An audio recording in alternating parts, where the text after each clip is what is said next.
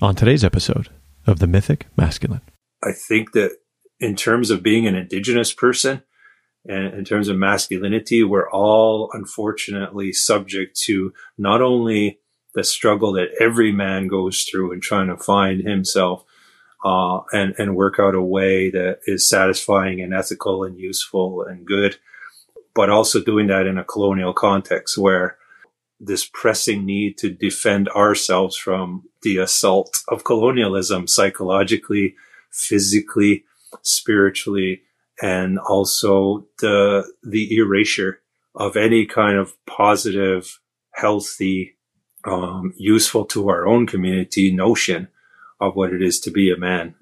And so the, the process of, of surviving and empowering and living out your masculinity in that environment is very messy.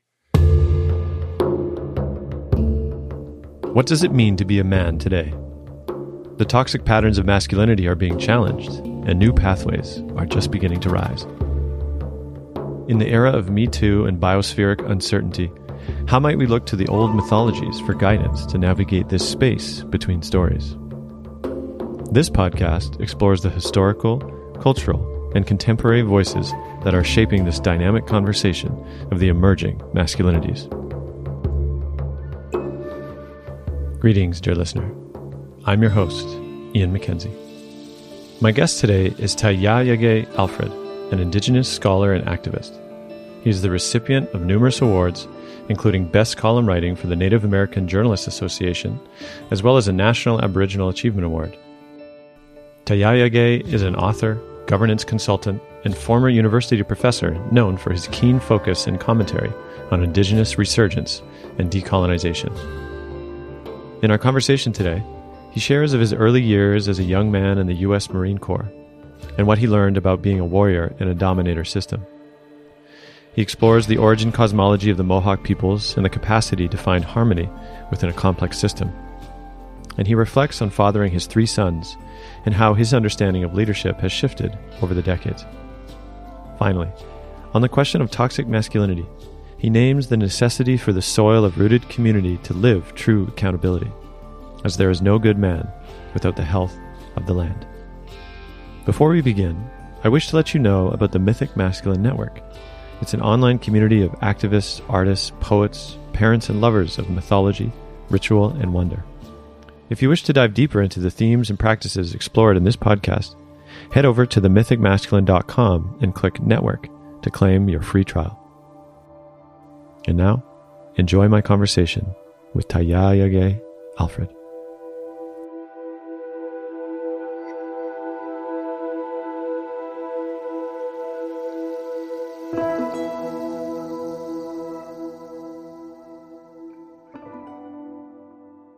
Welcome, Taiaiake Alfred, to the show.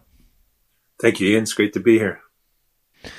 I love to begin my interviews by asking the guests to share a little of uh, where they are in this moment, um, geographically, spiritually, uh, anything that you know feels to be spoken. All right. Well, I'm talking to you from Lekwungen territory, which is uh, also known as uh, Victoria, British Columbia. It's a place that uh, I live. I have my sons who live here, and uh, two sons that, that live in Victoria and one's 13 and one's 24. I have a granddaughter, a grandson on the way. And I also have one son who lives in, in Montreal and works in Montreal. And this is my, my West Coast base. I also consider, and in fact, uh, Kahnawake, the Mohawk Reserve outside of uh, Montreal is uh, is my true home, and I kind of go back and forth between the two for work and life uh, that's that's where I am geographically, uh, spiritually, and mentally. I'm actually doing really good. Um, sometimes feel guilty for saying that, um, given COVID, and I know and I acknowledge it. You know, a lot of people are suffering and not doing well, and you know, of course, I've felt that myself. Uh, everybody in the whole world, I think, is has felt uh, the effects of the confinement and the anxiety and all that kind of stuff. But uh, I'm doing really good. Thanks for asking. Work's going, work's going good and I have a new love in my life and she's here with me and, uh, my sons are, are doing really well, and so uh, I have a lot to be thankful for, and and, uh, and I'm just grateful. Although I'm looking forward to to getting back to travel and all the things that people like to do when uh, when when all the restrictions from COVID are over too. Mm-hmm. Mm-hmm. Speaking of travel as well, I know you know in the, in the before time I understand you traveled quite a bit with work and, and building relationship and the rest. And I'd love for you to share just a little of, of the work that you do you do and have done, you know, over the last few decades. All right. Um, well, I started out uh, on the path that I'm on now um, in 1987. Before 1987, I was a, a younger man, and uh, I had been in the United States Marine Corps as a young man. I joined when I was 17. And so, and then I left and went to boot camp when, as soon as I turned 18 years old. So between 18 and 21, uh, I was an infantryman in the United States Marine Corps.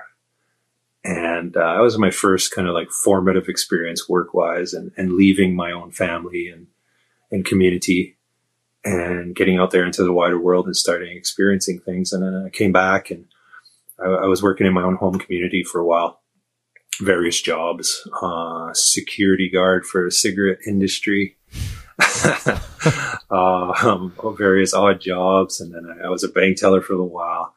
And then, uh, I, I, consider this a fortunate experience. Uh, I, I, ran into a man who passed away, who became my mentor for, for many years. Uh, Arnold Goodleaf, his name was.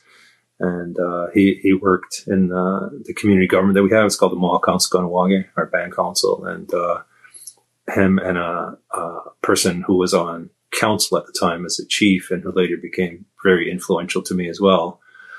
Some people may know him from his previous life as well. We could talk about that later. His name is Billy Two Rivers, and uh, he's an elder in, in, our community. And they were both working on um, developing our community's relationship with the federal and provincial government. So it was kind of like the early days of self government for for First Nations in in Canada, and uh, they hired me as a assistant researcher writer, and I was still doing my bachelor's degree at Concordia University at the time in political science and history.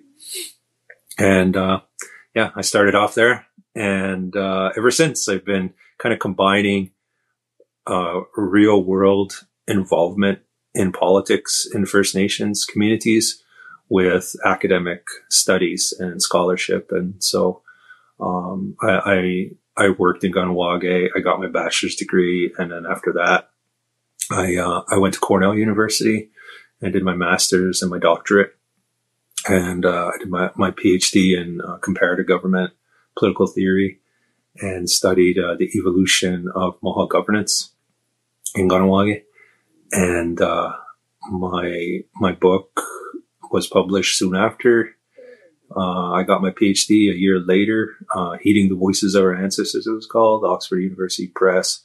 And uh, I'm, I'm still proud of that early work because it was uh, one of the first um, political science, political theory, uh, academic books on Indigenous uh, governance, and and I think it's still stands. You know, I it's it's one of those things where you look back all those years later and you recognize it as early work, you know. But I think the analysis and the ideas that I had in there uh, were were really prescient. And the reason I say that, not bragging or anything, is because it was right off the bat in my career uh, indicative of the way I do work, which is to sit and talk and listen to people and listen to stories and try to integrate you know, the perspectives of the Onkwehonwe, the original people, the indigenous people, with what I was learning in university in terms of theory and uh, people's ideas from other parts of the world. And so,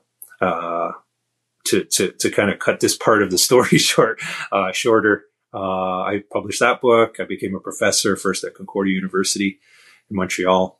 Uh, soon after in 96, I moved over to the University of Victoria um, I was originally supposed to come to the University of British Columbia in law school and had an offer there. Um, but once I got to BC, I was convinced to come over to the University of Victoria and uh, take over uh, a, small program that they had running at the time called the Administration of Aboriginal Governments Program and turn it into something bigger. And I accepted that challenge.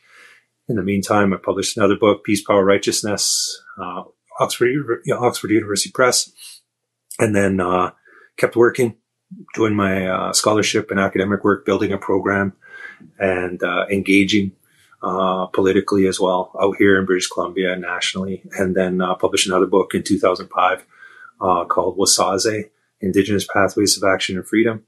And that was with Broadview Press, which is now the University of Toronto Press. And I kept on that pathway ever since, and I haven't written any any new books since 2005. But I published a lot of papers, and I've done a lot of work in community, and I've written a lot of reports. And uh, uh, I, I, guess uh, my contributions are in the realm of political theory and theorizing the idea of Indigenous governance and coming up with this idea of Indigenous resurgence and elaborating that in scholarly terms, but also in practice, both in the university environment for many years and then uh, in practice in Native communities. Hmm. Yeah. Wow. That's uh, yeah, quite a substantial um, journey you've been on, and and I feel this quality of really bridging, you know, bridging these worlds, the colonial and the um, indigenous First Nation world. Well, that's uh, that's something I've always taken pride in. Um, because as a as a Mohawk person, uh, one of the things that we're we're taught and told, and was directly told to me specifically uh, by one of our elders who's passed now, Ernest Benedict, who is a respected elder from Akwesasne.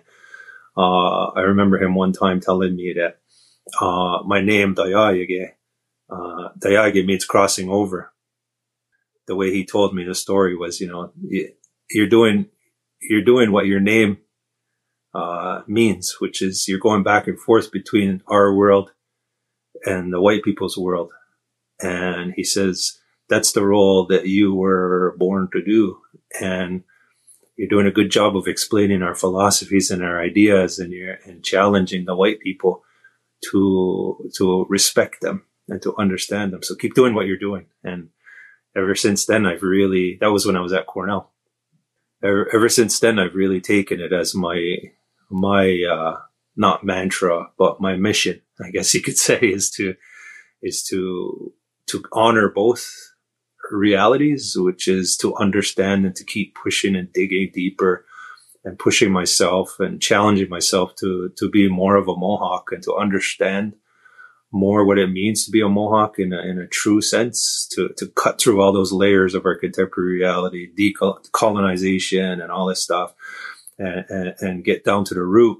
And then, as best as I can, at whatever stage I'm at on that journey, represent that in who I am, and then also uh, share that with other Indigenous people, and then also bring that reality to the non-Indigenous world and challenge them to decolonize by respecting us for who we are. And uh, for for many years, I did that in a certain way and uh, with a certain attitude, a certain passion, and uh, that's always been driven by by my feeling of the responsibility I have because of the name that I carry.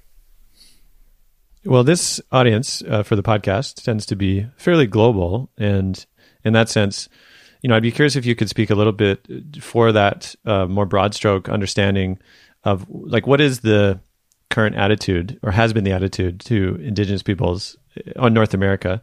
I, will give you just a, a, sort of parallel example.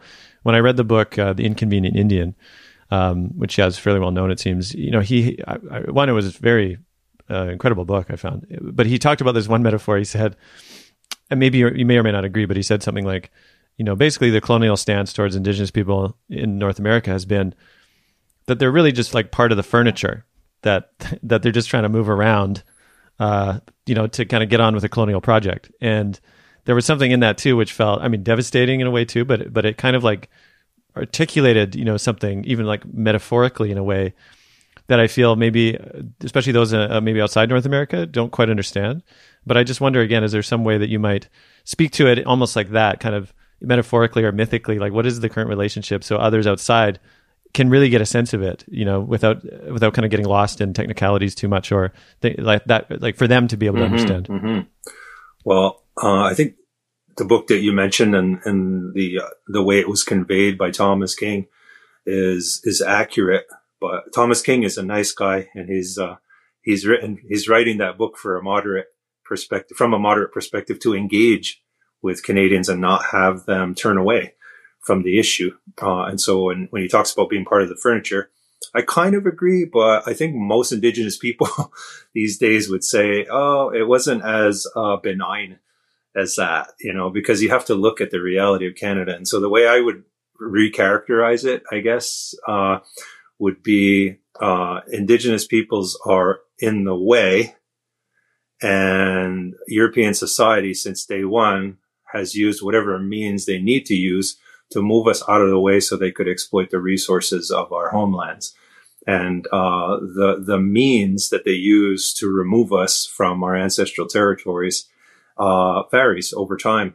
Um, it varies uh, only on the question of how much and to what degree are indigenous peoples resisting being moved. And so, if if you're willing to just sidestep and move out of the way, um, it's a, it's kind of a less, uh, violent. It's a, it's a less contentious type of experience that you've had. Uh, if you are willing to stand your ground and defend your territory and your right to be there and your right to determine what happens in your territory, it becomes, and it has become in the history of this country for most indigenous peoples, in fact, a very violent uh, process of um, not only contention, but conflict and ongoing uh, suppression of our existence in our own territories. And so the history of Canada, I, I realize globally, uh, is one where people look at this project called Canada in, in fairly positive terms. and uh, can, Canadian governments and, and cultural actors have done a really good job of characterizing the Canadian experience as this kind of collaborative uh, project between two founding peoples that now includes the indigenous people and this kind of like development of a of a society that uh, for with some hiccups has has has yeah. emerged as this kind of model for how diverse peoples can get along in the world. And I'm not going to deny all aspects of that. I think anybody who lives in Canada understands that that's that the reality of Canada is that the experience of living in this country is uh, on a number of, of measures safer, better, um, positive, more positive than living as an indigenous person in other countries. But that's not to say that Canada has been anything other than a colonial uh, experiment as well. And so, you know, when, when it comes down to it, the real, the lived reality of indigenous people is colonialism. And so anybody in India, anybody in Asia, anybody in Africa, uh, who doesn't know Canada and the experience of indigenous peoples in terms of the facts knows the experience of our people because they too have been colonized and colonization is a very kind of standardized uh, process uh, everywhere it's practiced in the world. And so our religion, our cultural practices, our spirituality have been suppressed from day one. Um, our governments, our laws, our sovereignty has been denied and, and suppressed. And probably most importantly, our connection to our land in physical terms and, and in spiritual terms has been under attack from day one as well. And uh, things have changed certainly in the last 300 years, 200 years, even 100 years, but uh, we are still far from free to live our lives by our, our law in our homeland. And uh, people like myself who emerge from an indigenous community are born into that. And uh, we are, as soon as we become conscious and aware as adult human beings, uh, we're faced with the choice of whether to cooperate with this colonial reality or to contend with it. Hmm. You know, I, I, so appreciate your ability to, yeah, to articulate clearly that sense of um, a sort of uh, a context, right? That that I mean, certainly indigenous peoples grew up in, and I wonder for you as well. Looking back, you know, you shared that you joined the military, you know, eighteen or so. And I, I'm curious now to approach this question around masculinities as well, and and you know, what was it in your upbringing that uh, maybe put forth a model of masculinity or an idea of masculinity or, or some sense that, you know, that you wanted to join the military, which in some ways, right, is a very masculine, uh, tends to be a very masculine place, I think, uh, certain kind of masculinity. And so I wonder, yeah, for you as well, growing up, what was it that influenced you, that that drew you to to you know choose that uh, at that role or that function, you know, as a younger man? Hmm. Yeah, I think in in some ways it's kind of a universal experience, you know, in, in all societies, young people, especially young men. At the time I was growing up, it's different now because the military, of course, doesn't distinguish on gender anymore. You know, um, it's it's not a factor in determining what jobs you can do, and certainly not whether or not you want to be in the military. But when I when I joined, you know, this was the early '80s. Um, it was still gendered, uh, male uh, primarily and almost exclusively, and and so you know, it was, it was a situation where every young boy growing up at that time had to find a way to prove himself, right? Like that happens to everyone. And, uh, there, there's a menu of options in, in, in, in the culture that you grew up in. And, uh, you know, for, for the culture that I grew up in, in order to, uh, manifest your manhood and your masculinity, um, there, the menu was prime, was dominated by, uh, ironwork. So high steel ironwork. Um, most of the men in my community, including my father and all his friends and all my relatives and grandfathers did, uh, high steel ironwork. And, uh, that, that's one model. That's one thing you could do, uh, not only to, to, to satisfy the basic, uh, requirements of manhood as it was uh, constructed at the time in terms of providing for a family and contributing to the community economically and so forth, but also to, to gain the esteem and, and, and the recognition uh, of moving from boyhood to manhood. There was that. There was the sport of lacrosse, which our people invented, which is very significant uh, in the so in the in the cultural life of our community. You know, proving yourself by by playing lacrosse and and your exploits uh, around that game. And then there's the military and uh, those were the three models.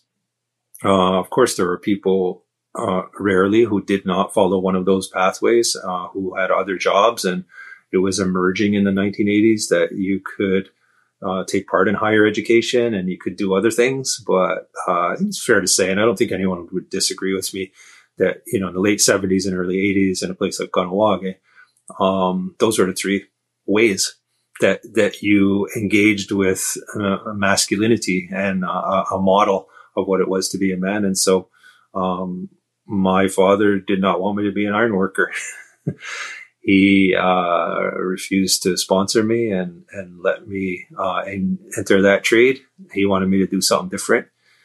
Um, I wasn't a very good lacrosse player at the time,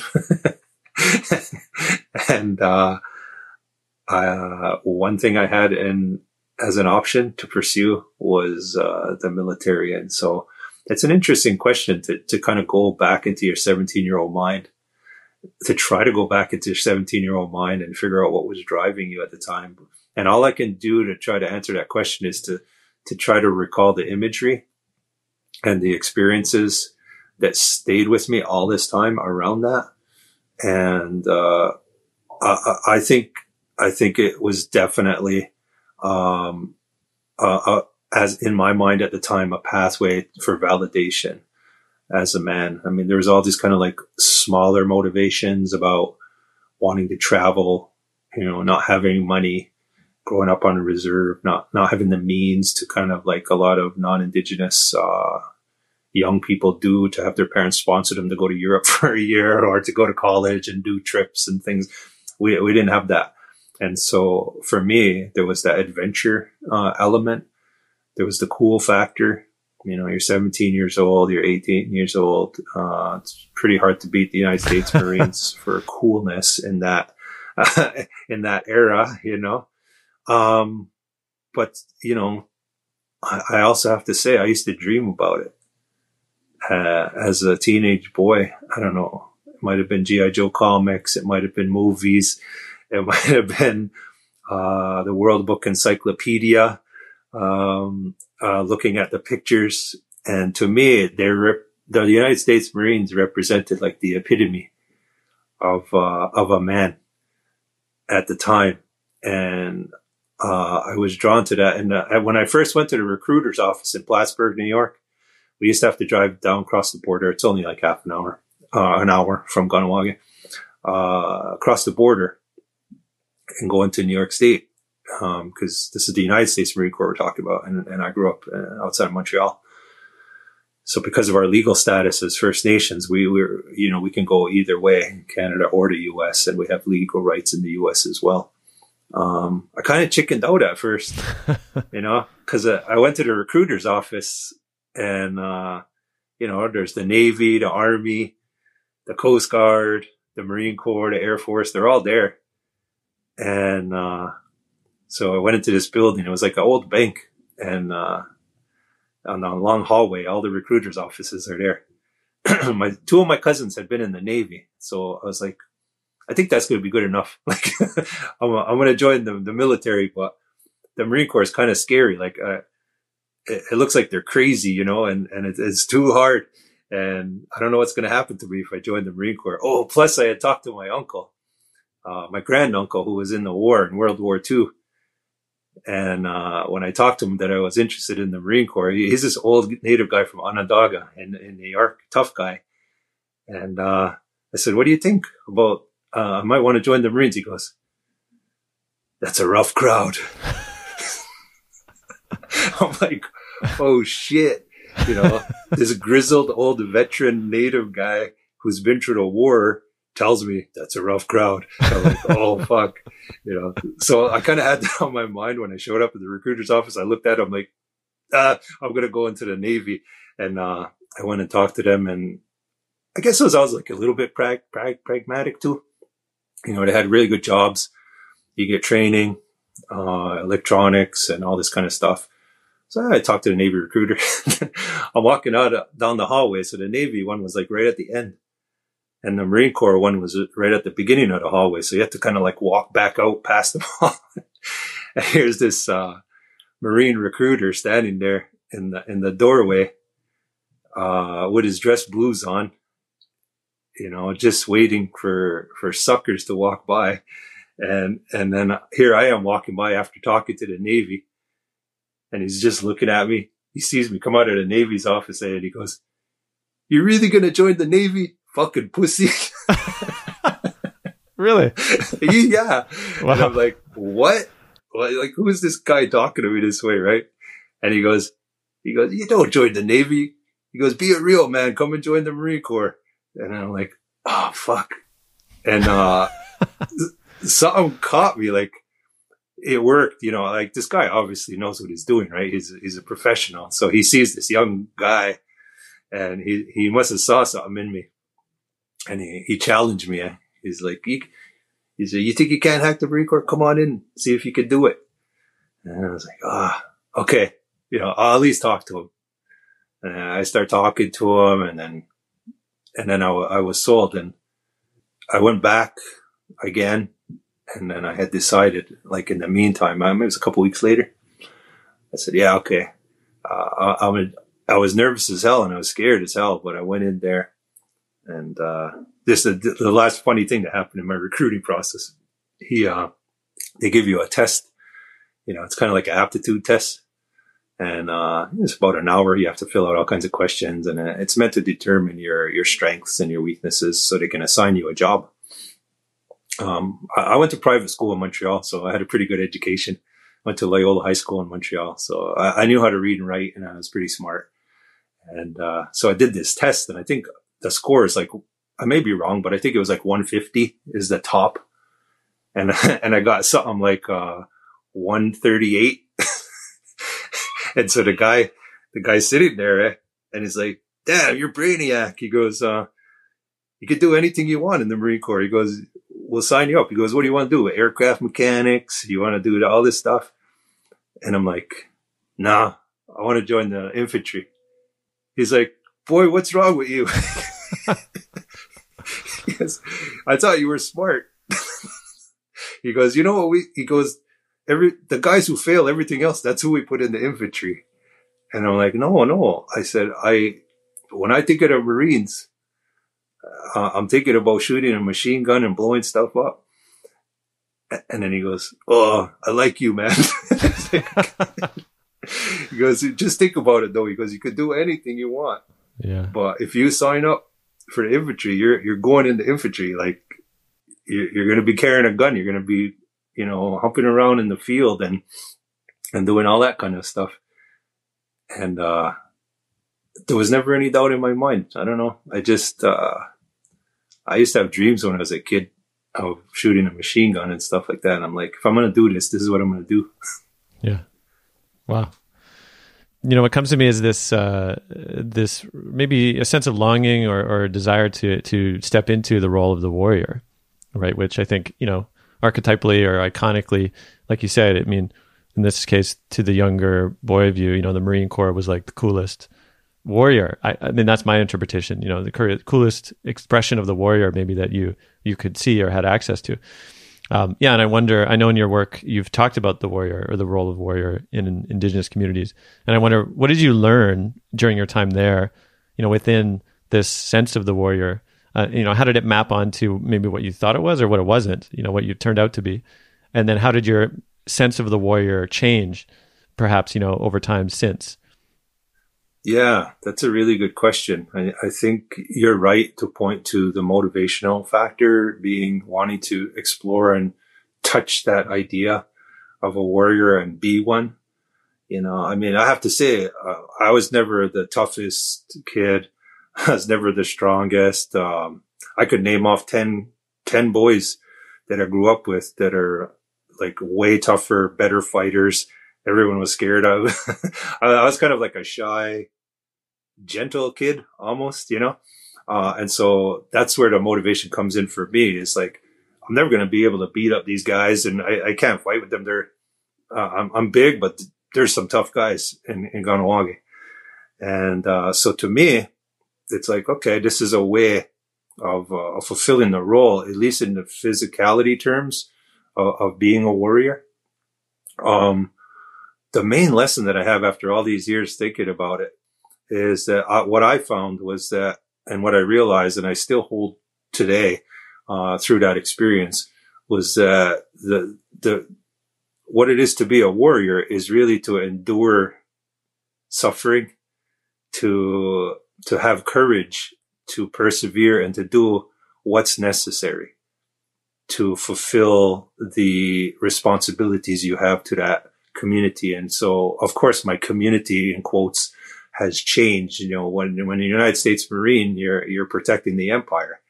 And so, um, there was a lot of respect in the Marine Corps, not for people who were like super skilled or all buffed out, strong and able to do, uh, 40 pull ups and all that kind of stuff. Yeah, those guys were respected, but you, you had respect for your, your esprit de corps yeah, you had respect for your whether you were gunji or not, as they say in the Marine Corps, gunji. You know, like you had the spirit, the fighting spirit, and uh, and whether you were brave, whether you were crazy brave, you know, in the Marine Corps. And for me, it shifted over time, but the essence of that, uh, of of the one who's willing to put them themselves forward, uh, to stand in the way of danger to to have the courage to fight through uh, their fear, to do what needs to be done to to protect the the core of their community and what they believe in. So to me, uh, I, I kind of found that through experience in the Marine Corps. Uh, I did very well in the Marine Corps. I shot up, uh, like I was only in for three years, but I became a corporal and a platoon leader and, uh, was leading leading men in the field, you know, at 20 years old in, in Central America and stuff. And for me, that, that was a big accomplishment because I felt I had accomplished my goal. I'm like, Hey, I'm the United States Marine. I'm, I'm like in charge of guys out here in Honduras, you know, you can't get more rad than that. And, but then, then these other questions start hitting me, you know, as soon as you accomplish that, you start asking yourself, do I want to keep doing this? Um, is this right? What we're doing? uh, what kind of life am I living? All that kind of stuff. And, and those questions came with age as I started to get older. And uh, I'm happy to say though that, you know, I've processed through a lot of the negative, um, in, in, in today's terms, you know, the, the traumas of that experience and the, uh, the, the ideas that I carried from that, from that experience about, uh, the utility of aggression and, and uh, certain attitudes, hard attitudes, hardcore attitudes, kind of processed through all of those and kind of left those behind as not being useful as a, as a daily practice. But, uh, I have kept that, that idea of, uh, of being ready to stand up and do what's necessary, whatever the consequences. And, and to, and I think that that is very consistent from what I've learned, uh, from reading and from talking to people about indigenous teachings on, uh, warriorhood. Of course, there's no, there's no Mohawk word for warrior in, in quotations, right? You know, there's, there's those, it translates to those that carry the burden of peace you know, so it's very consistent. Rotiskenhrakete, Rodiscan ragete, uh, you know, those that, that carry the burden of peace. And so the way I looked at it was over time, I came to understood, I came to understand warrior in a, in a different, deeper, more expanded way by, by, by going further into the teachings in my own culture and what I found was that I had to let go of a lot of the ideas around soldiering or warriorhood that came from that imperial uh, experience, that imperial uh, shock troop experience that I had when I was young. But the, the core of, of warriorhood is the same in all cultures when it's practiced. I think in its essence and, and when it's practiced properly, it's, it's that willingness to suffer and willingness to go to, to the extreme, to die uh, and to kill, which is uh, in a lot of ways harder than uh, dying. I think uh, to to kill for the people and whoever the people are. That changes over time for us Indigenous people. As I become more and more decolonized, I saw myself, of course, more rooted in this uh, understanding of my people being my indigenous nation uh, in the resurgence of our of our being as opposed to being just part of the larger society as an ethnic person who happened to be Native American. Mm-hmm. Hmm. Wow, I really love that articulation you said of uh, warrior as those who carry the burden of peace. And, you know, it strikes me a little of uh, uh author Riane Eisler, who wrote the book uh, Chalice and the Blade. Um, but she just talks about this uh, recognition of dominator culture, right? Like she uses that lens as opposed to even like patriarchy, which can often kind of miss this deeper layer. I feel that it's it's a culture of domination, and so I just hear in in for example like the the army or even like the police force or these other sort of warrior roles in an empirical culture or a dominator culture end up being used for sort of furthering domination. You know, and it's just such a different energy than what you just described as the warrior carrying the burden of peace. Like it's they're just so utterly you know, uh, I, it's like I can actually see them almost as inverse, which is maybe not a surprise, you know, in some ways that, you know, a lot of the expressions may be similar of like, yeah, needing to use force when necessary, needing to kill. But the reason for it or like the orientation is very different. Uh, you know, if it's for the nation state versus an actual like people um, that, you know, community you're protecting. So, yeah, I just I just really, wanted to highlight that as well. That that's a very powerful, I think, distinction, especially for men, right? Who may be saying, well, what if I don't have this? You know, if I'm not a warrior in this way, well, what is a warrior then? You know, and they they don't have that uh, other sense of what's possible. Mm-hmm. The the the one issue that I think we're still grappling with is when you are in combat, whether that that's on a battlefield or on a sports field or on the street, if you're a cop, um, to what degree and what kinds of dominator skills are still necessary in order to survive. So, I mean, you grow up in certain environments or you put yourself in, in certain situations like I did in, in the Marine Corps. You do need those dominator skills. You, you need to know how to fight. You need to know how to pull the trigger. You have to have that kind of mental sharpness and emotional hardness to be able to do stuff like that. And a lot, I mean, a lot of the discussion is around how to leave that on the battlefield, how to leave that on the street or leave that on the court, so to speak. But I think what we're finding now is that it's really hard to do that. You know, like when you, when you think about, uh, what we're finding out, which some people have known all this time, but you know, you find out about cop culture and the domestic relations they have. And, you know, you certainly find it in the military. Uh, and you find it with team sports, uh, as well. The ideas that you have that are ingrained in you that you need to be successful.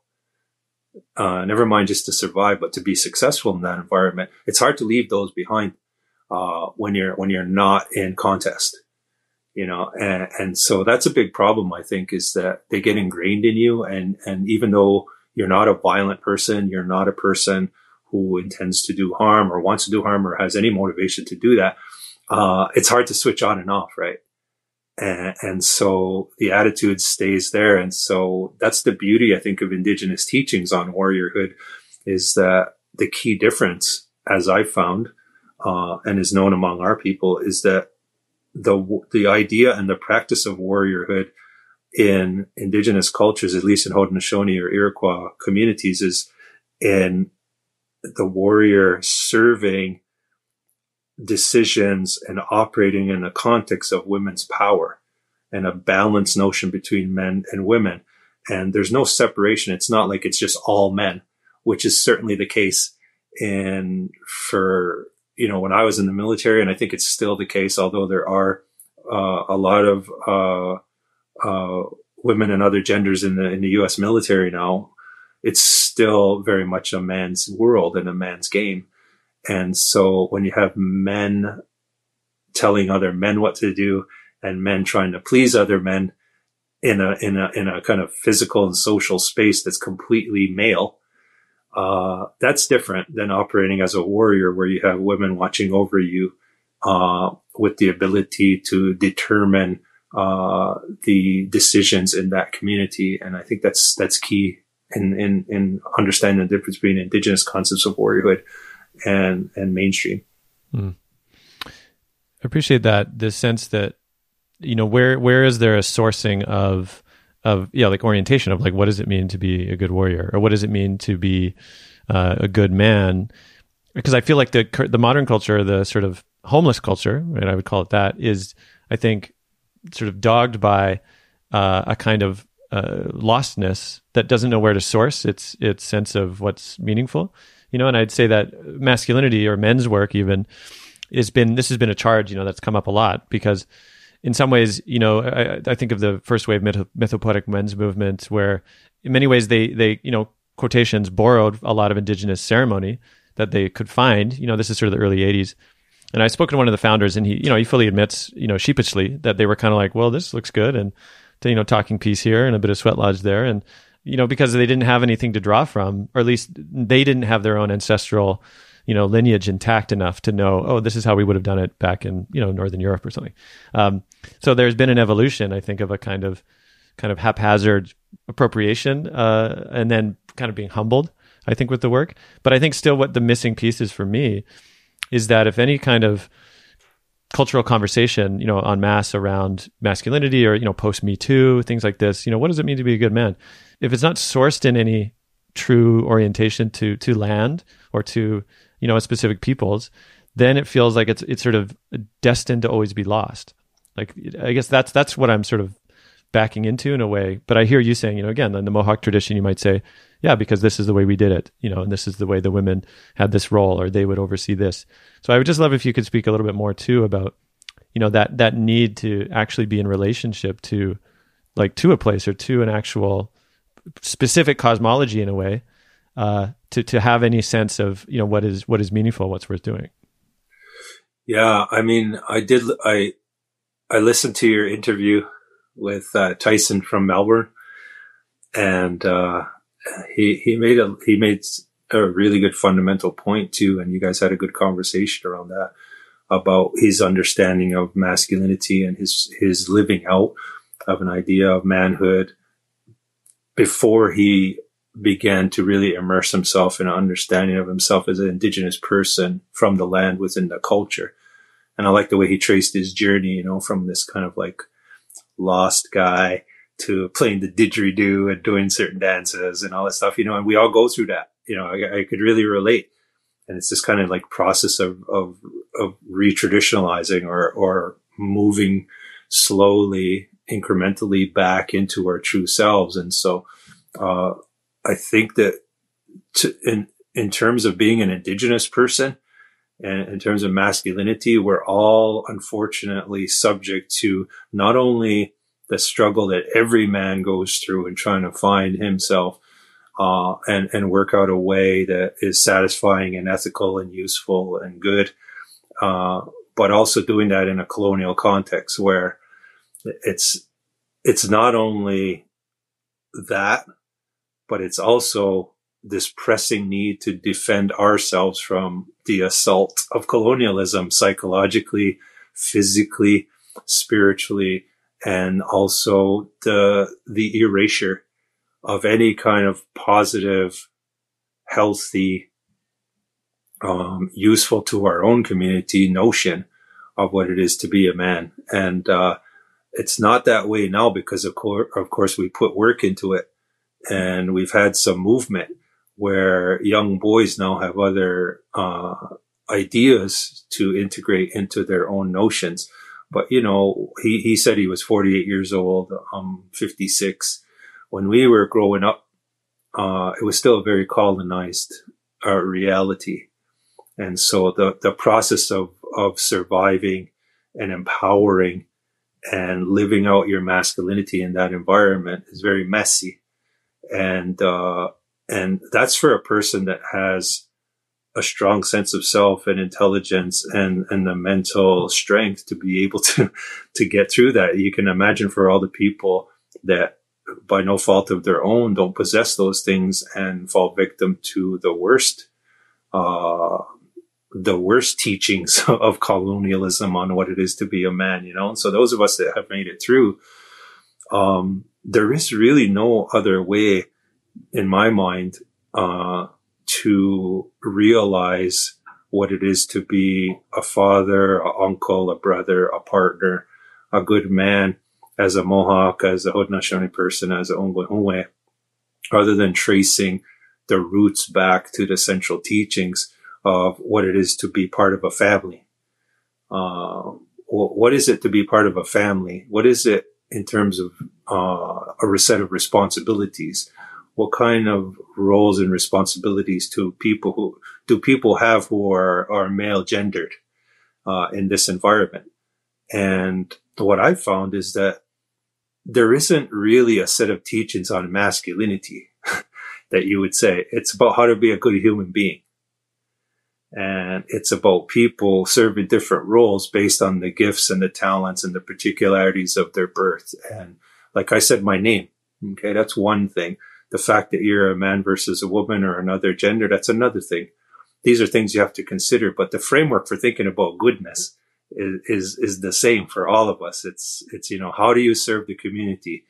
How do you live out the spiritual uh, aspect of your existence? Um, how do you, uh, how are you a good human being? And so, um, to me, that's been essential insight is that there's no way to be a good man and a good woman.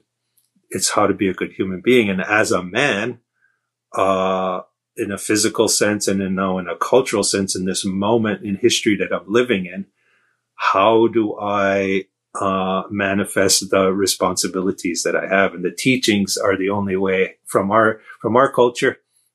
You know, you have to immerse yourselves in the mythology. You have to put yourself in a vulnerable position to have people uh, look at you and teach you in in various ways uh, through words, through actions, through criticism, through holding you to account, to teaching you by example. All of these different things. It's kind of this active process of decolonizing your mind and your your way of being, all all with the objective of tracing that root back to the center of of, of the community where our ancestors we believe our ancestors had uh, a really good way of living amongst themselves that promoted the values that we all share as human beings. You know, they, they were very, by all accounts, uh, people who encountered them in our own oral histories, they were, they were very, uh, satisfied people. They were very happy people. They were very healthy people. And so to trace our root back to how to be part of that family and what, what contributions do you need to make, uh, to make sure that that is the lived reality of future generations is the real question. And I happen to be um, uh, a person with uh, male genitalia and so forth, and I'm going to, of course, be shaped by by that experience in a positive and negative way. But uh, the bigger question is, what is it to be a good human being? Mm-hmm. Thank you for that. Yeah, I mean, I've been struck by when I speak to indigenous peoples and they give a little sense of how they orient, you know, around these questions and, and in ceremony and, you know, different tasks in the community. The way, only way I can think to describe it is a lot of the modern discourse on gender seems to be that gender is a problem to solve. Like, you know, that's, that's the kind of orientation I see. Nobody's really saying that in some sense. Maybe, maybe, maybe feminist fringe might be saying it kind of like that. But I feel when I talk to an indigenous person who has some sense of their sort of traditional orientation, they would just say, well, they just have different roles, but they're not in opposition, you know. And so I see it as a fundamental different orientation that it's almost like the dominant culture is so wounded around these issues of gender that it, it becomes a problem to solve, right? Uh, it becomes, yeah, reduce reduction of harm, which is obviously really important to reduce harm and all that. But it's like the fulcrum isn't the same of how to actually lead to the world I think that so many long for. Yeah, I mean, you talk about teachings and, and stories and mythology. Uh, I think what you're talking about and the way you're expressing it, which I really like, is kind of reflected in the central story of the founding of the Haudenosaunee Confederacy. Uh, it's a long story and there's many elements to it, but one aspect of it kind of reflects what you're talking about in, in our conversation right here. You know, there in the story, in the teaching that we have, um, there's all kinds of people and there's all kinds of examples of how to be a human and how to be a man and how to be a woman. Um, and it is not, as you say, as you, as you point to, uh, a story of, uh, defeating or overcoming or molding these, these diverse ways of being into a perfect way of being a Mohawk or Onkwehonwe. It's about the harmonization of these and the unification of these into a, to, into a uh, a whole, which in its diversity uh, represents a power of being that is something worth preserving in the world. And so, you know, there's there's the peacemaker in our story who comes with a message uh, to our people because our people uh, had descended into uh, civil war, chaos, cannibalism. Um, this is the story of the Haudenosaunee before the peacemaker.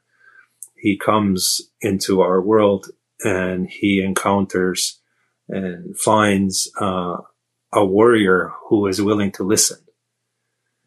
And uh, Hiawatha, you see, you might know uh, there's the peacemaker and there's Hiawatha. Hiawatha is kind of taken off in all kinds of different directions in, in, in poetry and movies and so forth. But Hiawatha, it means he's awakened. And so, you know, here you have a warrior who's, who's the chief of a village who obviously is living out this reality, which nobody wants to live anymore, but they're caught in this cycle of violence and they don't know how to come out of it and the peacemaker comes and he's the first one to, to listen and, and give this, this message respect. He suffers for it. You know, he suffers for it. He, he loses his daughters and he suffers all kinds of things. Um, there's also Jigonsaseh, which, uh, and she is a person who is aiding the warriors. She, she's a woman.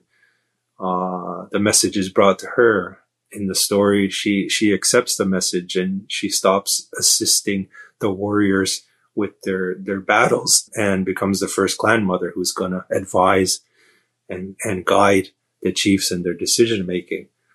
You also have the, the war chief who refuses to accept the message and him and his, him and his boys challenge the peacemaker to, to prove what they're saying because they don't believe him. And besides, if they let their guard down, who's to say that these other nations are not going to come and, and try to kill them while they're sleeping? The, these kind of things. So you have all these stories woven together. And in the end, uh, well, it's not the end because it's ongoing, but you know, there, there comes, there comes a point where, you know, even the head, the head sorcerer of the whole territory, Tarodaho, uh, evil minded, twisted, uh, great medicine man who can do great harm to the land and the people. They all come and bring all of their unique realities and powers to this person and convince him to smooth out his hair and become part of the great peace. And, and, uh, they make him the, the head chief for doing so. And so the thing that strikes me, and especially in the way that you put it, in reflection of the way that you put it, is in the central mythology of the Haudenosaunee, you have an acknowledgement of all of these different types of people and characters and instincts and necessities and roles. They don't get rid of the warrior. They don't get rid of the, the they are all, they are all harmonized for peace. And so the, the message is very different than the one right way of Judeo-Christian uh, cultures. You know, there's a, there's one way there's one truth. And, uh, you know, the only way through it is through me. You know, and, uh, we all know the kind of, uh, refrains from, from Christian mythology and the way it's been translated into Western European cultures. You know, I am the way, the truth, and the light. And, and that's it. And I think that the genius of, uh, of our way is that we recognize that in any human society, you're going to have all these things. And the, and the one thing that that really is absolutely necessary. And the thing we struggle for the thing we strive for is, is this uh, balance and this harmonization of diversity. And so we accept these different ways and roles not only in their reality but the necessity of them. We need people to protect. We need people to do these other roles and so forth. But it's it's what are they what are they subsuming themselves to and uh, the chance for the next generation and two and three and four and five generations to live in peace amongst each other uh, is the thing that they're asked to to sacrifice for. Mm-hmm. Well, thank you for that glimpse uh, into the story. Um, you know, what comes to me is the, I mean, just the deep intelligence or the deep wisdom of, in a way, encoding that that harmonization you know, within the storied format or the storied the storied being. Whereas, you know, if I look out as well on the on the culture at large and and using these frames of things like toxic masculinity uh, and just how limited they feel to actually invite a kind of responsiveness that is as that intelligent, you know, as as encoded in the story. Because it's one thing to say, you know, we don't want this behavior, this is bad behavior. But uh, again, I can almost feel that the energy is nowhere to go. It's nowhere. You know what I mean? It's just like, okay, whoa, don't do that. And I think a lot of men, particularly young men, right, are buckling under the weight of essentially just being like, we're just awful. Like there's there's no redemption for us because of what we've done. I mean, I know as a youth too, right? I struggled a lot with looking out at the world and just seeing the level of destruction and mayhem and seemed all wrought, you know, by men who, you know, seemed kind of like scary animals in some ways, right? When when you couldn't trust them, you know. And I had to do a lot of work in my own time with coming to trust men, you know. And I think a lot of men do in this culture, you know, particularly maybe the more sensitive, you know, uh, poetic types, maybe.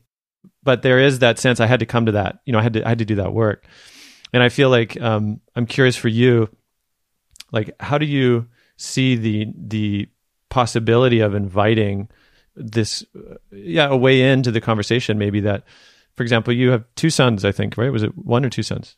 Three. Three sons. Okay, yeah. And and so I wonder again for them, you know, like how have you seen this kind of like the consequence of of this kind of, you know, over over climate in a way of masculinity or toxicity? How have you helped them navigate this conversation, you know, as they've come into their adolescence and, and beyond. I think I heard one was 20, 24. So mm-hmm. yeah, yeah. I wonder for you as a father, again, like how would, how have you navigated this alongside them? Yeah, that's a really good question. I mean, you'd have to ask them, I guess, for, for a report and an evaluation. But in terms of myself, uh, and the way that I've gone through this whole process of fatherhood, um, I, I, things changed significantly for me probably about five years ago, six years ago, uh, because that's when, I mean, I went through a divorce and I really questioned myself. Um, I had a lot of uh, issues and conflicts in my job environment and so forth. And so, uh, um, and when you're when you're a prominent voice in an indigenous community, um, I, I, I, think uh, Tyson spoke about this too, and he said his book's starting to sell, so now everyone hates him or something like that. You know. Uh, to paraphrase him, the brother, you know, but, uh, when you're, when you're a prominent person, and and you represent a certain idea and uh, when you're challenging um, you you do get a lot of attention um, in terms of people looking at you uh, iconically i would say. And so that's kind of like being a father right? You know like your kids look up to you as as an icon like this is what it is to be a man you know this is this is a man. And so i kind of had both of those happening, you know, in the public sphere and then in a private sphere. And then I went through some, some big changes in my, in my own life in terms of, uh, questioning the, uh, effect, but also questioning the usefulness and the rightness of the version of masculinity that I was living out. And so for myself, I had still, I think, carried forward a lot of the ideas from my earlier experiences that I talked about, you know, this kind of like traditionally masculine culture and the military and my involvement in politics and beyond politics and kind of like militant native politics and in warrior societies and so forth. Uh, I had been, I was fairly secure in living out this notion of what it was to be a man based on this older idea of a warrior, you know, where I know all these other teachings. I know the things that are out there, but my particular place and my utility is is in representing uh, this kind of aggressive challenge to colonialism. and I'm going to be the one that sticks my neck out, that puts himself out front in challenging in very aggressive ways all of the negative things coming into our community. And that includes calling people out. That includes holding people up in this kind of like tough love, uh, very aggressive way of saying, here's what it is to be a warrior. Here's what it is to be a Mohawk. Here's what it is to be a native. These are the things you need to do. And if you're not doing them, you're failing us. You know, so you can see like in my earlier writings and the way that I taught and the way that I engage with people publicly and so forth, there's that element of that, that, that warrior. Okay. That was also the way that I raised my sons. and at first, you know, in the earlier uh, phases of of my fatherhood, which is to say, like, here's here's standards. You don't live up to them, but and this is very familiar stuff to to a lot of people. You know, a lot of us grow up this way, and a lot of people still father that way, and and live their lives. But you know, because of the conflicts that I had in my job, and because of critiques of my work from indigenous feminists, from people who had been through the program, who were talking about the the impacts of this on them uh, because of my my divorce and so forth. I started to question uh, in and of myself, like, well, I have all this success and I have succeeded in political terms and in educational terms. Um, a lot of people respect and admire the work that I've done and I hear that from them. But obviously it's not perfect. obviously there are problems because I'm not feeling like I'm doing the best job that I can as a father. And I'm definitely not feeling that I'm doing the best job that I can as a, as a leader of, of, as an indigenous leader. I don't think I'm setting the best example. And I think that that only can that kind of realization can only happen over time. Like in, in my mind, it's like for a certain time, for a certain struggle or phase of the struggle, it was good. It was right. It was constructed. And, and then a good leader, a good man, a good person understands when it's not working. And that person takes on new knowledge, seeks out new knowledge, does self examination, shows that vulnerability of saying, you know, what am I doing wrong? How can I improve? And humbles himself or is humbled, you know, through various processes and accepts that and, and then learns from it. And for me, I went through that in a very intense way, like two or three year period, and it's ongoing. But um, my the the the shift that that I went through was in trying to preserve the capacity to act as a warrior protector in in that kind of like marine way um, when necessary, but to not make that the core of who I was in a daily basis and in my relationships, both in terms of with my sons and um, my the, the, women in my life, and also you know publicly to begin to shift and to serve a different role. Um, and so f- I think that when it comes to my my my sons, I now have more to offer them. You know, I, I have more to offer them in terms of sharing my own experiences the negative and the positive and the things I've learned and to, to counsel them from that basis as opposed to counsel them from the, ba- the old basis and platform of there's one right way to be a man and you're not living up to it or here's how you can be like me you know and realizing that they're all human beings too you know uh, one of my sons i'm very proud of him he's uh, becoming a top chef uh, he works at one of the best restaurants in canada put a little plug in Liverpool House, Joe Beef Empire in Montreal. You know, he he's a chef over there and he's doing really good. Uh, he's he's his own person. You know, he's an artistic person, a sensitive person, and he he's working in that environment. And I, I have to understand that he's not me.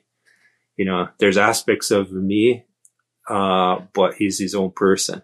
My other son, Brandon, you know he he has his own life going on he's the one that's has a child and he's having another another one very soon next month and uh, he has his personality and his desires and his goals and then i have my young guy. He's he's 13 kai you know and uh, he's very musically and artistically inclined and uh, he he's he's got his own desires and personality. And so i guess that's the one thing is that in both my public life in terms of the way that I conducted, that I conduct myself, um, in relation to people at work and also in terms of my own personal relationships, I've learned in the last few years that people will come to these relationships with their own set of experiences, um, various traumas, sets of knowledges, uh, all kinds of desires and goals. And there's not just one way to relate and that you have to respect that if you want to be an effective parent and if you want to be an effective communicator. And I'm, I'm out of the education game now for now anyway. Um, but if you want to be an effective educator as well, obviously you have to respect that and work with that as opposed to setting a standard and demanding that people live up to it. And um, yeah, so in a sense, both both public and private, uh, they they kind of reflect in in in different ways, but the same essential uh, learning that I've had over the years, and and it's serving me very well. I could say, like I'm happy to say, uh, the work that I do now is in much more of a support role.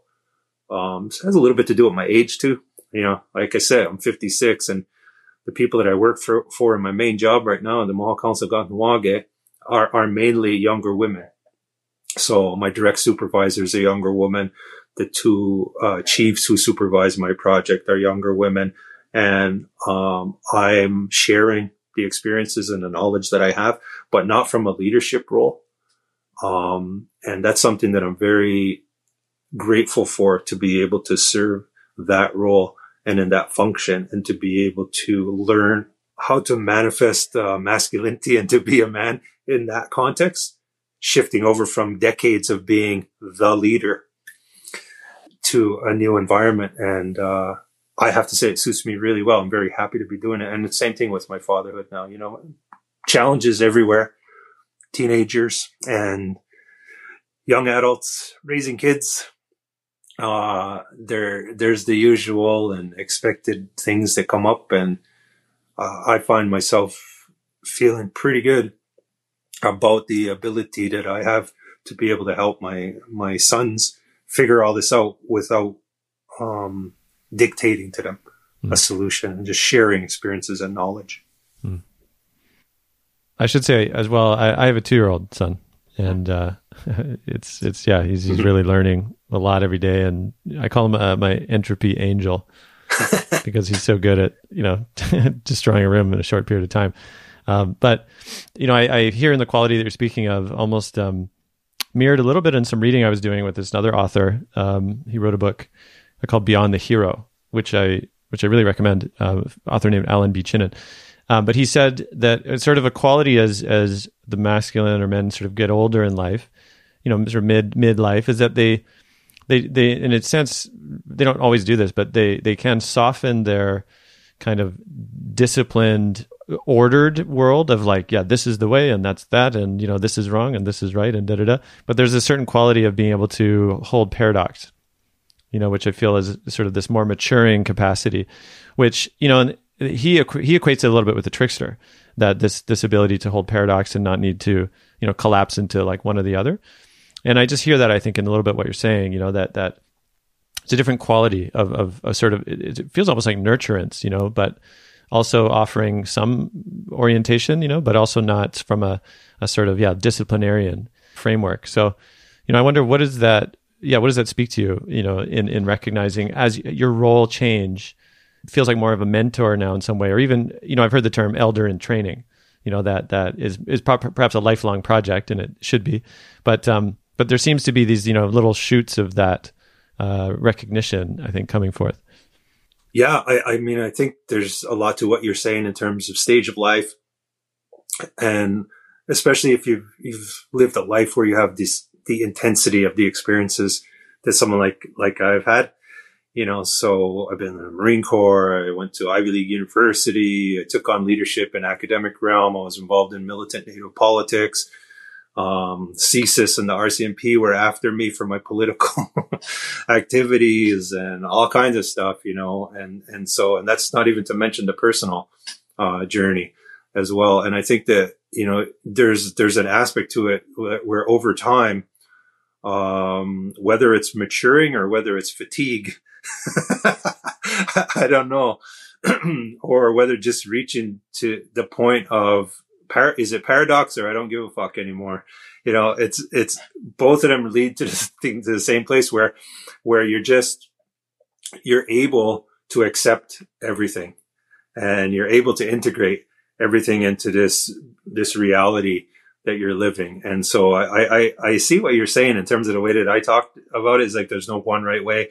You got to respect all these experiences that people have. And, you know, I'm not to the point of being cynical. Uh, and I don't feel a cynicism, which I think it unfortunately can devolve into sometimes is that you, you, you kind of go through all these experiences on the personal front and uh, on the work front and you just become cynical and you just like, that's the, I, and you know, I don't give a fuck kind of attitude.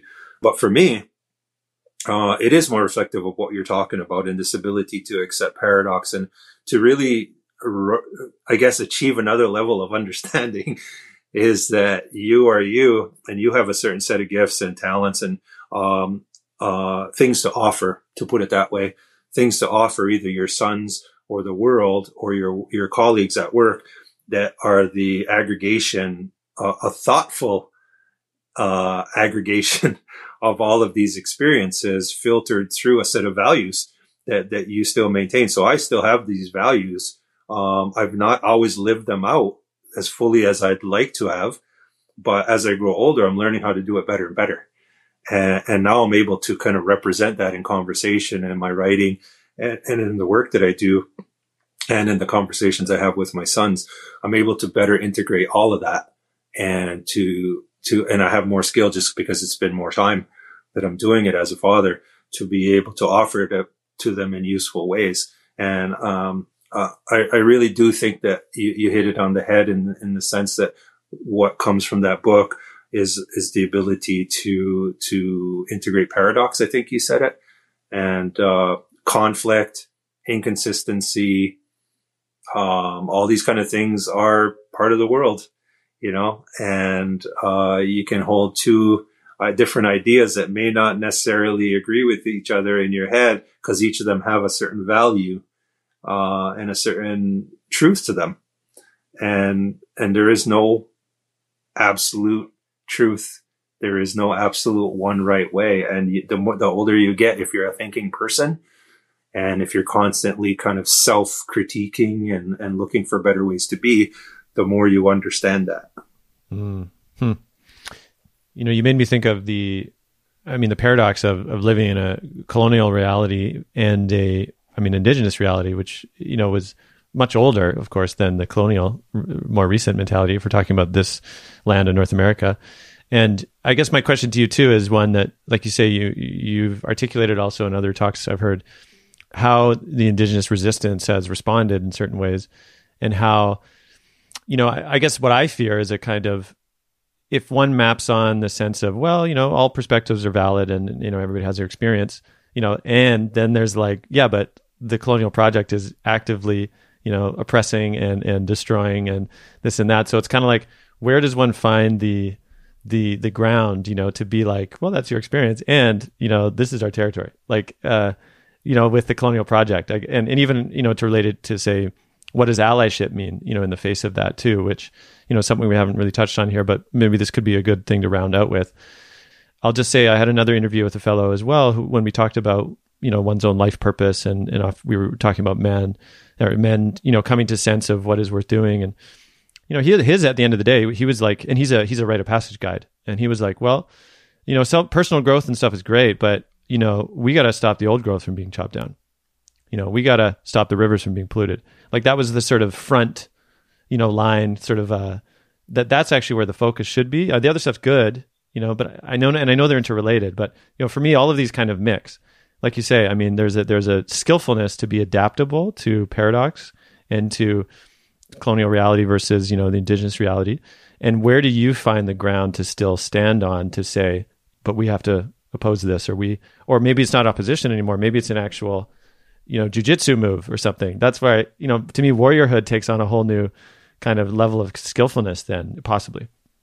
Yeah skillfulness and uh, you have to be quick on your feet and you have to be open to learning and uh, to taking on uh, new knowledge and new ways of doing things i think that that's uh, the hallmark of a good warrior no matter what you know, outside of the context that we're talking about it, if you talk about effective uh, soldiering in the Marine Corps, for example, to go back to that one, they, they exhibit all those qualities in the context of being a combat uh, instrument, you know. But if we're talking about it in the broader sense of, of, of masculinity and being a good human being in the context of, of a native community, you have to have that and and you have to be you have to manifest those things. And so for me, that's why when I talked about being able to accommodate and acknowledge paradox and, and hold these kind of a relativist, like you said, approach, but through and always rooted in uh, a self-conscious uh, exercise in uh, pursuing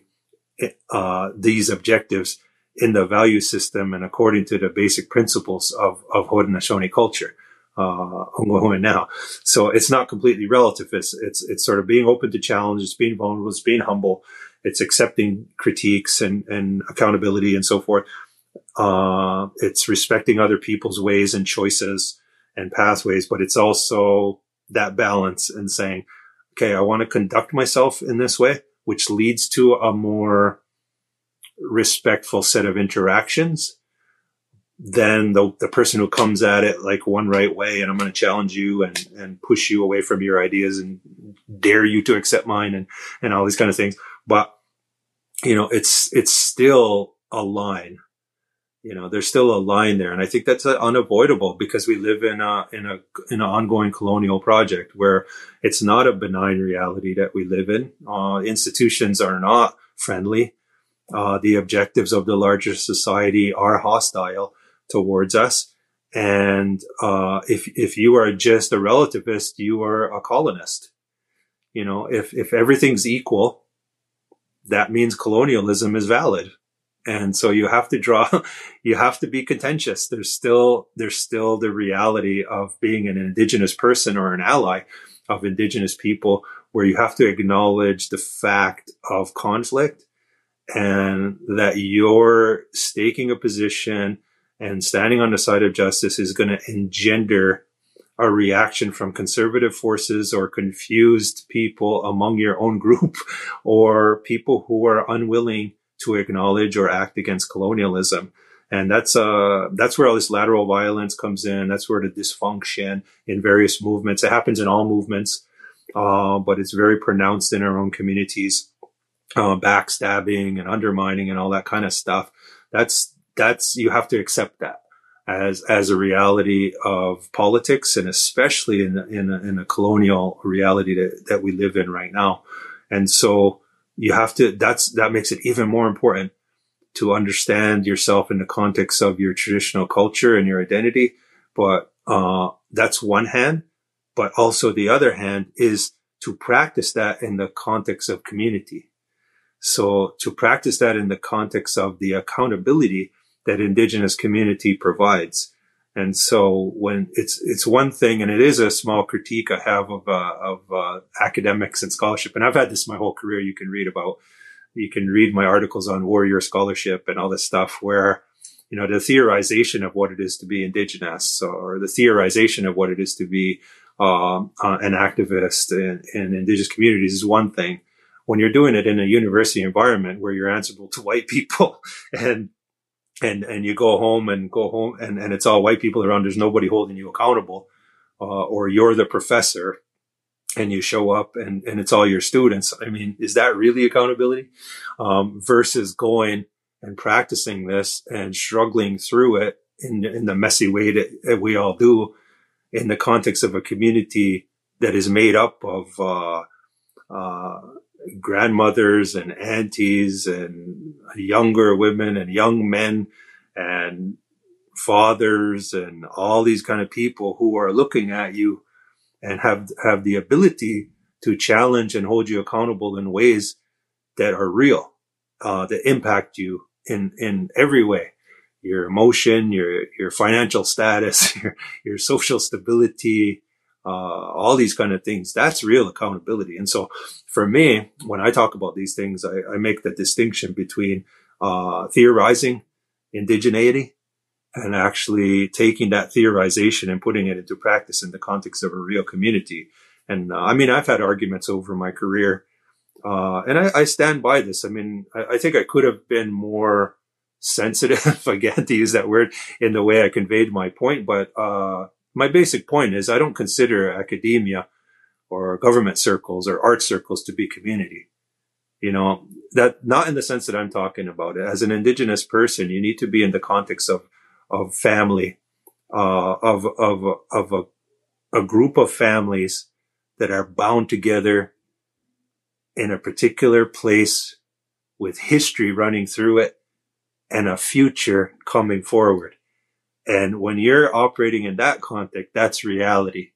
It's not something that you as an individual can shape. You have to do it in the context of a family. You have to do it in the context of a community and people will look at you and, and, and judge whether or not you're a good person or a useful person in the context of that long scope of history, of the current challenges and of the future. And it, it's not, it's not a, a boardroom or a classroom or a conference where, you know, people can come and go and say one thing and then go home and do the other and no one really knows or cares. Thank you for this. You know, I really appreciate this. I mean, hearing how you've drawn this out because the image that comes to me, and I'm going to link it to at least my sense of this whole toxic masculinity conversation, is that so often it seems that the, I mean, the approach of it is is it's it's a homeless approach. It feels like to understanding masculinity because all of those actions that are deemed toxic, let's say, you know, like a lack of accountability or like domination or violence against, I mean, other men or, or partners and things like this, you know, that's toxic. Ego, you know, issues and things. It's almost like demonizing the symptoms for a plant that has no soil. Like there's no soil of community, like you said, to actually create those accountability and even like nurturance that, let's say, if we're just talking about a man now, a man would need actually those feedback loops, you know, and, and history and place to really thrive and to really be to be checked in some ways, right, and to be held accountable. And so without that soil, it feels like you know it's a it's a doomed project to demonize the symptoms and say, yeah, we don't want that toxic masculinity, but no sense of, but because we need to cultivate the soil actually of of community again, which to me that's really where I like to point the conversation towards, you know, because I do feel it's a sort of very limited conversation and necessary to say, you know, these actions don't want them bad, you know, clearly, um, but without the conversation of the soil, of which I feel so many of the indigenous guests I've had on this conversation have been able to point to. It's because they tend to have more lived experience of actually being that way. You know, where so many of the northern ancestral peoples that came over, including myself, you know, have don't have any lived reality of that anymore. Just a kind of longing, you know, echo.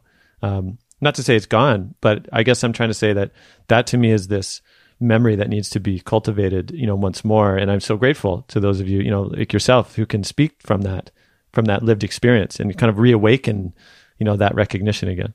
Hmm. Yeah, well, thank you for that. Well, I think it might be time to close our conversation today, as uh, as profound as it's been. And I wonder, is there any yeah final words you want to leave the listener with, you know, on this conversation or or around these themes that we've touched on today? Yeah, I think that from the perspective of a person my age, um, we've come a long way and there's a new opening in uh, our culture and in our our lived reality as indigenous peoples to create uh, a future for the coming generations that really cuts through the most harmful aspects of the colonial legacy in shaping us as as people. And we're talking about masculinity so shaping us as men. Um, but the conversation I think gets sidetracked a lot of times uh, because it doesn't it doesn't do what we're talking about here in terms of what we finished off. It doesn't really put this whole struggle uh, in the context of culture and land and nationhood and so forth. It puts it in the context of of of the healing discourse, uh, which is oftentimes too often shaped by individualistic objectives of, of feeling better and, and rising above as an individual and being a good person, which are all admirable things, of course, but it's not done in the context of nationhood and the, and the, the, the still live struggle of decolonization for our people. And so, you know, that's what, that's what I, that's what I'm trying to do in terms of the work that I do is to kind of bring the lessons and the teachings that have emerged in the in the last five to ten years about the harmful impacts of, as we are saying, toxic masculinity to refine to refine what it is to be a warrior and what it is to be Onkwehonwe, uh, so that we can be better at engaging in the struggle for our land and for our nationhood and so forth, and to not think that the victory is is just freedom from those uh, negative impacts of colonization. But that's the prep work that we all have to do in order to be better fighters for the rights of our people. And so it's that it's that struggle that I still I think is going to be the one that defines us uh, in the long term as uh, good ancestors for for the ones to come. Mm. Well, maybe so. Thank you once again for our time. Te. Yo, you're welcome. Thank you for listening to this episode of The Mythic Masculine. If you enjoyed what you heard, please consider leaving a review on Apple Podcasts and sharing this episode on your social media. Also, you're invited to join the Mythic Masculine Network, a growing community of artists, activists, poets, parents, and lovers of mythology, ritual, and wonder. We're co creating the emergence of a culture of belonging, oriented around tending the masculine soul. It's a beautiful, intimate platform, and I'd love to have you connected. Visit network.themythicmasculine.com to become a member.